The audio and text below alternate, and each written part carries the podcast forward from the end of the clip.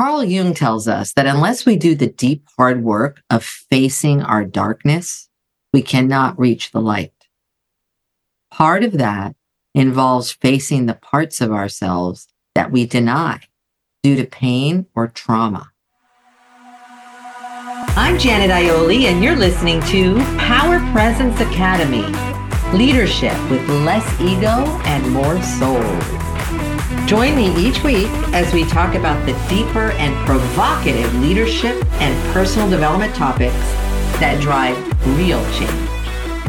Slow down, react less, reflect more, and lead with less ego and more soul.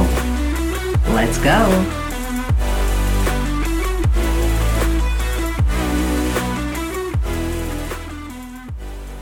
Today, I want to talk about something that is hidden. And it's something that we don't really talk about when we talk about leadership and we talk about leadership development. But I think it's really relevant.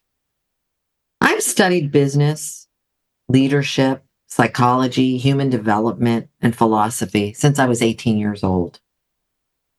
I've worked with leaders running organizations and their teams day in and day out for the past 25 years.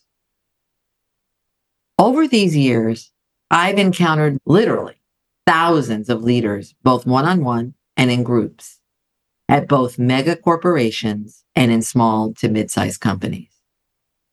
I've worked with brilliant, incredibly intelligent, smart founders and entrepreneurs. And I've worked in a whole host of different industries and people from different nationalities and countries. And so today, I was talking to one of these leaders, and this person asked me this question What makes a leader great? Wow. I can't believe it, but I was stumped. I didn't know what to answer. What makes a leader great, Janet? All your experience, all these people you've worked with, all the books you've read. What do you think makes a leader great? And I had to stop and I had to think about that one. I didn't have an answer. And for a moment, I was thinking, wow, have I ever met a great leader? I thought of all the books I've read, all the amazing, and I've met some amazing leaders that I've encountered over the years. And I also thought about what I've learned in my gut from all the hours I've spent in this field watching people learn and grow. I'm a leader watcher.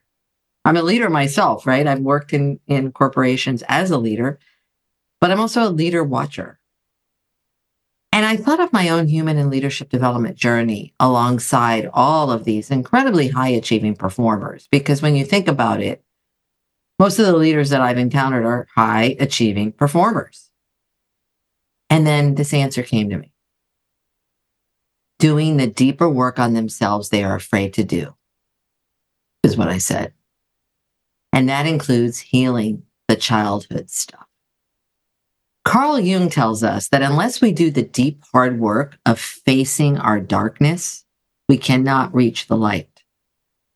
Part of that involves facing the parts of ourselves that we deny due to pain or trauma.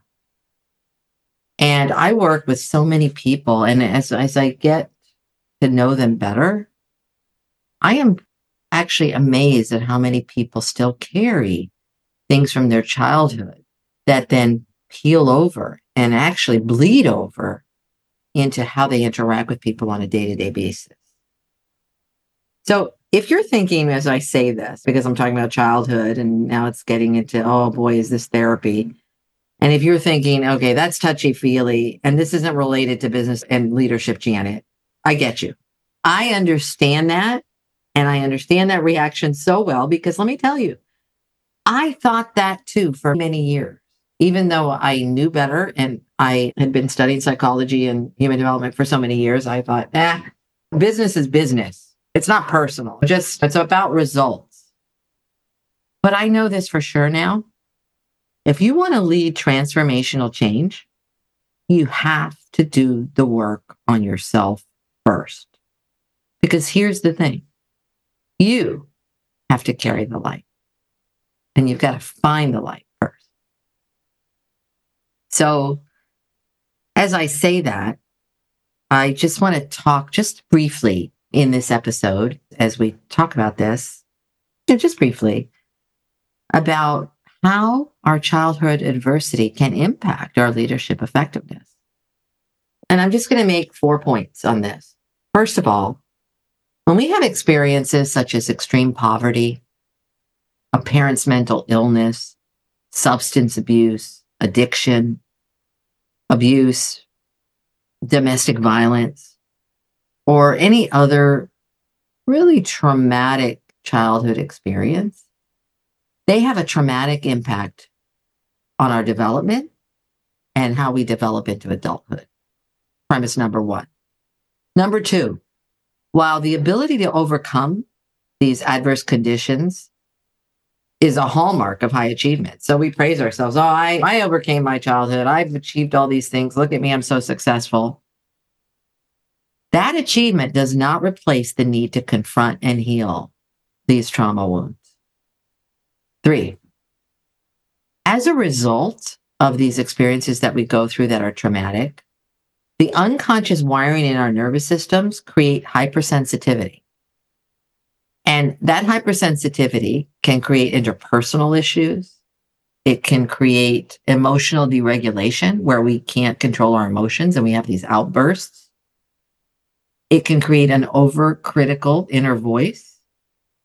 And it also can create health problems such as sleep disturbances, headaches, anxiety, overwhelm, inability to manage stress, et cetera, et cetera. I can go on and on. And this is a primer. It's, I'm not getting too deep into this today because I just wanted to highlight this as something to be thinking about. If you're a leader in an organization, you got to be thinking about these things. And what I find, so many of us have had some sort of childhood trauma or have had adversity in our childhoods. And I just mentioned some of them, but there are many other things being bullied. I mean, I can go on and on and they impact our psyche and they, they go into our unconscious and they impact how we deal with people. Four, if we fail to bring our traumatic feelings into our conscious awareness and heal them, we really look at them and heal them, they can erupt and sabotage our effectiveness as leaders of others. Okay, that's great, Janet. So, what to do? Well, I'm just going to give you three things to think about. And this is what I wanted you to do in this episode is really think about this. And then I'm going in the show notes. I'm going to offer you some resources that if you're serious about doing this work, there's a few books that I recommend that can help you do the work. So first of all, recognize that operating at our highest performance means integrating and facing parts of ourselves that we reject what I said earlier about Carl Jung. It's going into that darkness and facing the parts of ourselves that we reject. And Carl Jung, the psychologist, calls that our shadow side. And there's lots of information about that. And I'm actually going to do a whole episode on the shadow that I think you'll be really interested in. Two, do the difficult inner work of self reflection and healing that will release that unconscious energy that's stuck it's almost as if we've got this energy that we denied, we forgot about, we repressed, we put it away, and it's stuck in our behavioral patterns. It comes out because one of the books that I'm going to recommend to you is called The Body Keeps the Score. So it comes out for us either in our body and or in how we react to others. And then three, finally, realize that achievement and success are external. They are not indicators of leadership effectiveness. So you can be very successful and not be a great leader. To reach your highest leadership potential, I want you to think of the words of Gandhi. You must be the change.